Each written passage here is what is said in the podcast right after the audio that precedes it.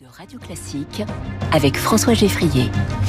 Au travail, tous les jours avec Quentin Périnel du Figaro. Bonjour Quentin. Bonjour François. Vous revenez aujourd'hui sur une actualité euh, juridique en droit du travail assez étonnante. Et eh oui, qui a d'ailleurs été abordée euh, hier sur Radio Classique dans la revue de presse d'Hervé Gattegno qui citait une information du Parisien que je vais vous résumer euh, rapidement. Une salariée travaillant à la mairie de Paris, pour être précis, passe une journée en télétravail afin de suivre une formation à distance sur son ordinateur depuis chez elle.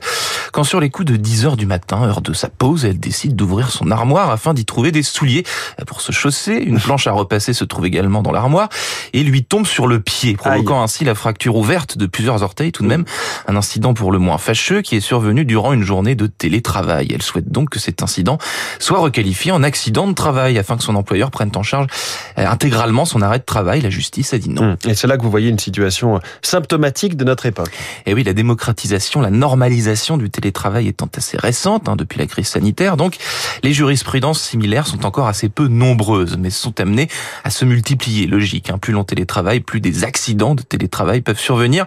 Ainsi, la Cour d'appel d'Amiens rapportait en juin dernier le cas d'un salarié qui avait aménagé sa cave pour y télétravailler et qui avait dévalé les escaliers en remontant chez lui. Il avait fini sa journée de travail, pas d'accident de travail, donc a estimé la justice.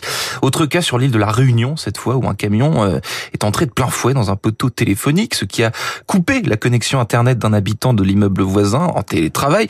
Celui-ci descend afin de voir ce qu'il se passe et se retrouve blessé par le poteau qui lui tombe dessus, assez rocambolesque. Et pas d'accident du travail, car la cour d'appel a estimé qu'il avait quitté son poste en quittant son appartement. je ris, mais c'est assez terrible. Le droit du travail à distance, c'est une affaire de, zone grise, hein, j'ai l'impression. Absolument, des zones grises. Hein. Les chartes du télétravail des organisations ne sont pas toutes les mêmes. Certaines sont très strictes, d'autres moins.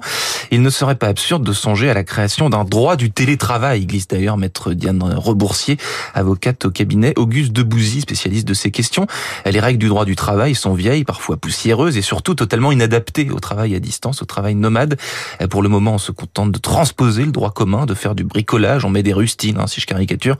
Mais le droit européen commence à s'intéresser sérieusement à la question. C'est une bonne nouvelle. Et pour finir, ce dernier cas, François, en Allemagne, un salarié télétravailleur est tombé de son lit, des mmh. robinet. Alors, accident du travail ou pas, selon vous? J'imagine que non, quand même. Accident du travail, selon, Accident le, selon le droit allemand. Oui, oui. Ah oui, donc effectivement, la, la jurisprudence française et, et, allemande ne sont pas euh, exactement les mêmes. Merci beaucoup, Quentin Périnel. Faites attention en sortant du studio, histoire qu'on n'ait pas un petit accident du travail euh, en présentiel, en physiciel, comme dirait David Vicaire, pour rigoler. Merci beaucoup, Quentin, et à, demain. 6h40.